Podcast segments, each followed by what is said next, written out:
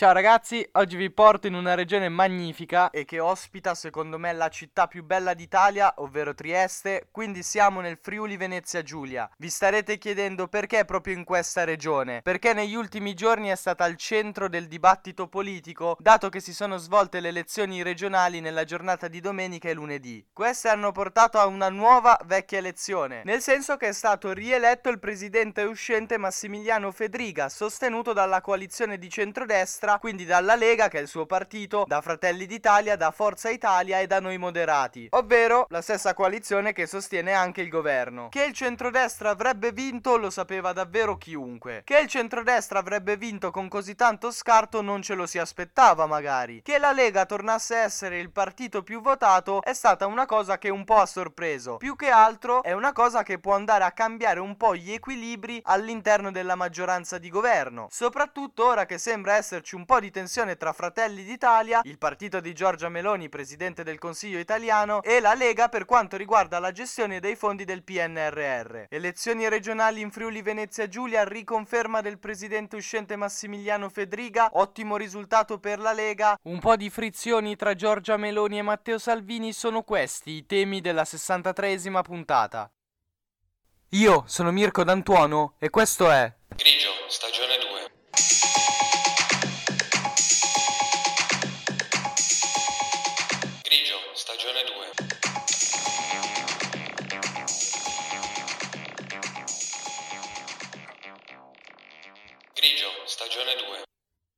il Friuli Venezia Giulia è una regione a statuto speciale per via della sua posizione di confine, fa da ponte tra l'Italia e l'Est Europa. Non è un caso che dopo la seconda guerra mondiale Trieste, capoluogo di questa regione, si sia ritrovata addirittura divisa in due parti. Da una parte c'era la gestione jugoslava e dall'altra quella degli alleati, guidati in particolar modo dagli americani. Una regione di confine e come tante regioni di confine una regione di incontri. Pensate soltanto alla diversità di paesaggio che si può incontrare spostandosi lungo tutto il Friuli Venezia Giulia, passando dalle montagne arrivando fino al mare. Una regione che in questi giorni ha creato qualche pensiero a Giorgia Meloni e ha dato un po' di soddisfazione a Matteo Salvini, perché il suo collega Massimiliano Fedriga, presidente uscente del Friuli Venezia Giulia, ha rivinto le elezioni e quindi per un altro quinquennio guiderà il Friuli Venezia Giulia. È stato uno scontro senza confronto, esattamente come era stato stato il dissing tra Fabri Fibra e Vacca, vinto nettamente da Fabri Fibra, così queste elezioni sono state vinte senza storia dal candidato sostenuto dalla coalizione di centrodestra. Ha raggiunto una percentuale del 64,2%. I risultati di queste elezioni sembrano un po' la classifica di Serie A che c'è in questo momento. Ovviamente il candidato del centrodestra, Federica, rappresenta il Napoli in altissimo e con un distacco enorme. Pensate che la persona che è arrivata seconda in queste elezioni elezioni, ovvero Massimo Moretuzzo, sostenuto dal centro-sinistra, quindi dall'alleanza di cui fa parte anche il Partito Democratico, e che aveva l'appoggio esterno anche del Movimento 5 Stelle, che quindi, esattamente come in Lombardia, ha deciso di correre assieme al Partito Democratico, è arrivato soltanto al 28,4%. Di fatto ha preso poco più della metà dei voti che ha preso Federica. Una sconfitta netta. Per l'opposizione in generale le cose sono andate molto male. Prendiamo ad esempio questo 28% di cui vi stavo parlando ora. Per la metà arriva dal 16% preso dal PD. Ma anche questo risultato per il partito più grosso in Italia,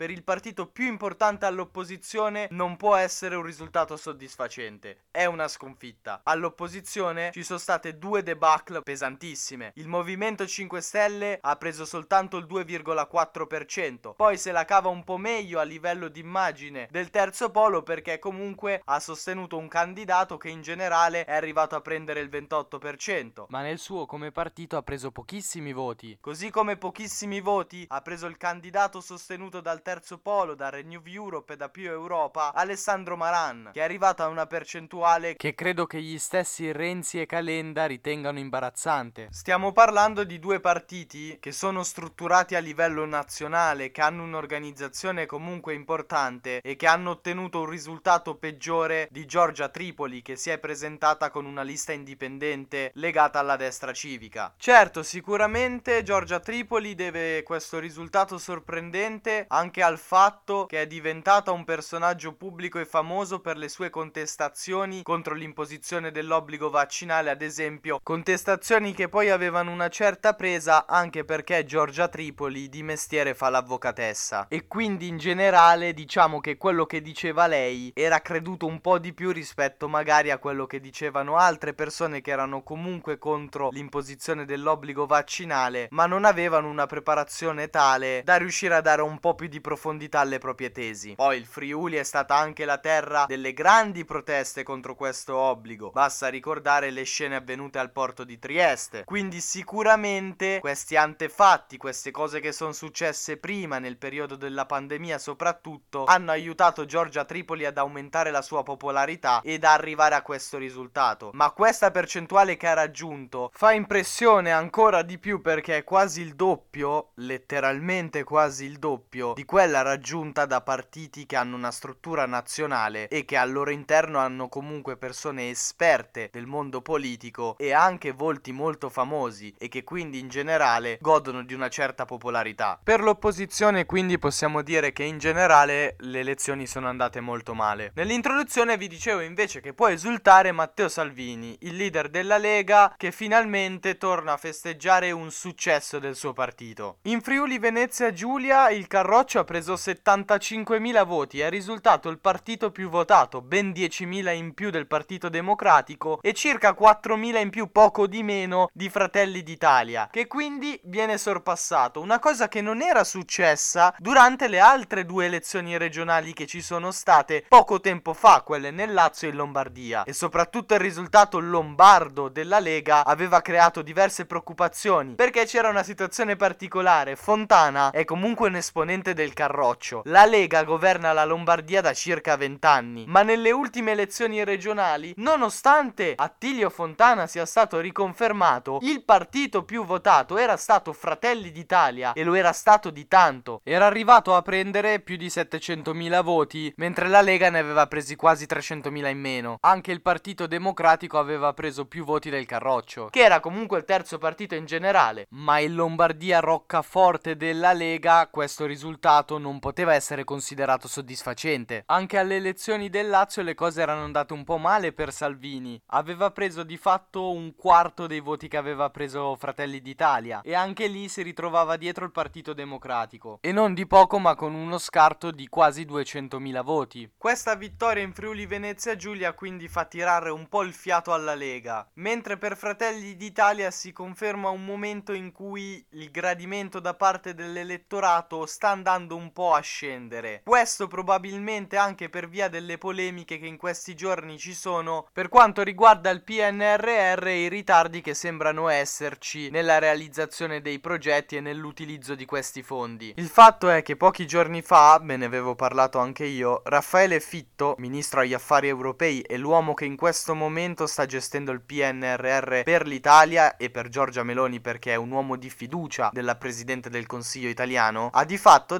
detto che alcuni dei progetti che il PNRR pensa di finanziare non sono realizzabili in alcun modo entro il 2026. Il problema è che i progetti legati a questo fondo devono per forza terminare entro quell'anno. E allora hanno iniziato a farsi spazio una serie di teorie su come il governo pensa di intervenire su questa situazione per risolverla o arginarla al meglio. In generale la linea che potrebbe seguire il governo, comunque mi terrò aggiornato e vi farò sapere, è quella per cui alcuni progetti che dovevano rientrare nel PNRR dovrebbero essere traslati e finanziati con altri fondi, ad esempio i fondi di coesione, a cui l'Italia può comunque accedere. Questo cosa consentirebbe? Che quei progetti potrebbero avere un termine di scadenza più lungo ed essere comunque finanziati, mentre all'interno dei progetti da finanziare col PNRR si potrebbe inserire qualcosa che effettivamente si può terminare entro il 2026. È comunque chiara l'idea di Fratelli d'Italia esposta da Fitto, ovvero lavorare a qualsiasi soluzione per non perdere neanche un euro di questi fondi. Ecco perché le dichiarazioni rilasciate nell'intervista fatta ad Affari Italiani da parte di Riccardo Molinari, capogruppo della Lega alla Camera dei Deputati, hanno creato un po' di discussione, perché di fatto Molinari ha suggerito che il governo potrebbe anche non prendere tutti i fondi del PNRR, perché secondo lui non ha senso prendere dei soldi in prestito prestito per progetti che non si possono portare a termine. Quello che ha detto non è una cosa assurda, però questi finanziamenti, questi fondi sono una cosa che l'Italia non ha mai visto, perché anche quelli a prestito, che sono pari a 122,6 miliardi di euro, sono soldi che noi dobbiamo restituire in 30 anni e con tassi davvero tanto agevolati, praticamente quasi vicini allo zero. Quindi semplicemente non è tanto ragionare su quanto il pensiero di Molinari sia corretto o sbagliato, perché è vero, non ha senso prendere dei soldi in prestito se tanto non li riesci neanche a utilizzare, ma il problema è ancora di più alla radice. Non bisogna neanche contemplare l'ipotesi di prenderli senza avere delle idee. Bisogna lavorare per avercele e per riuscire a sfruttare i fondi del PNRR, perché non li possiamo perdere. Un'occasione del genere non ci ricapiterà più.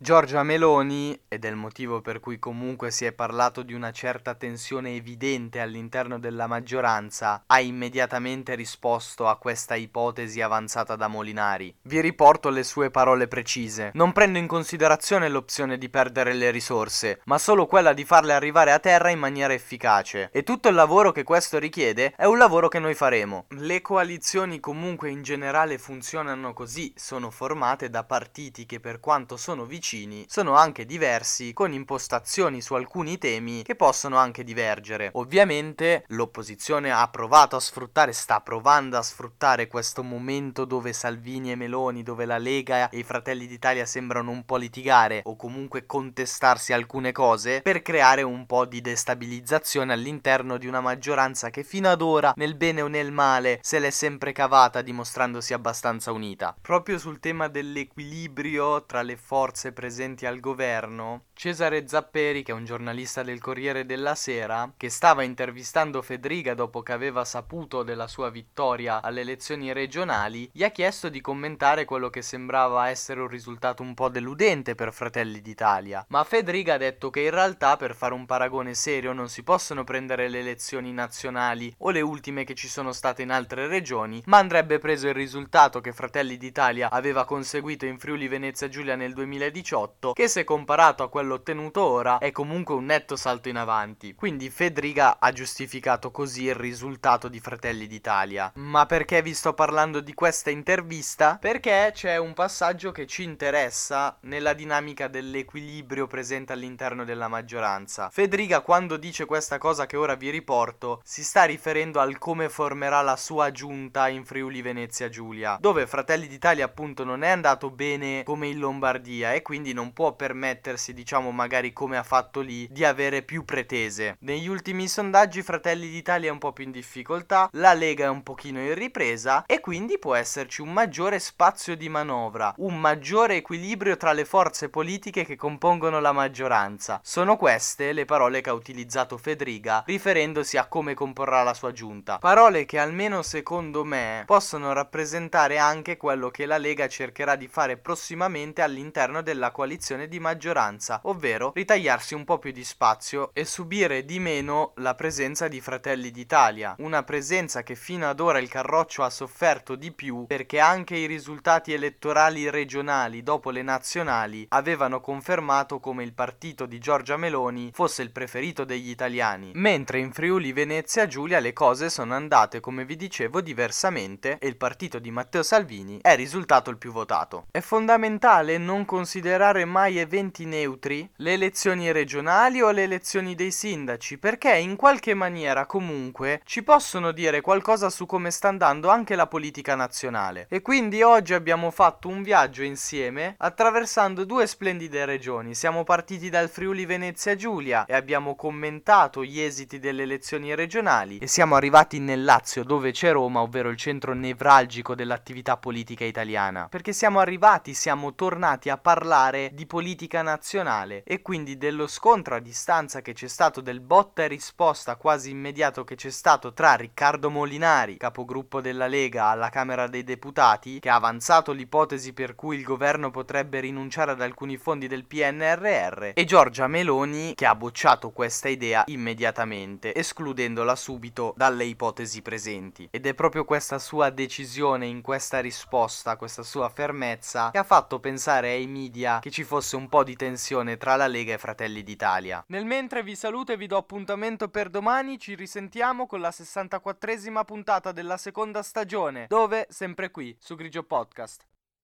Io sono Mirko D'Antuono e avete ascoltato Grigio, stagione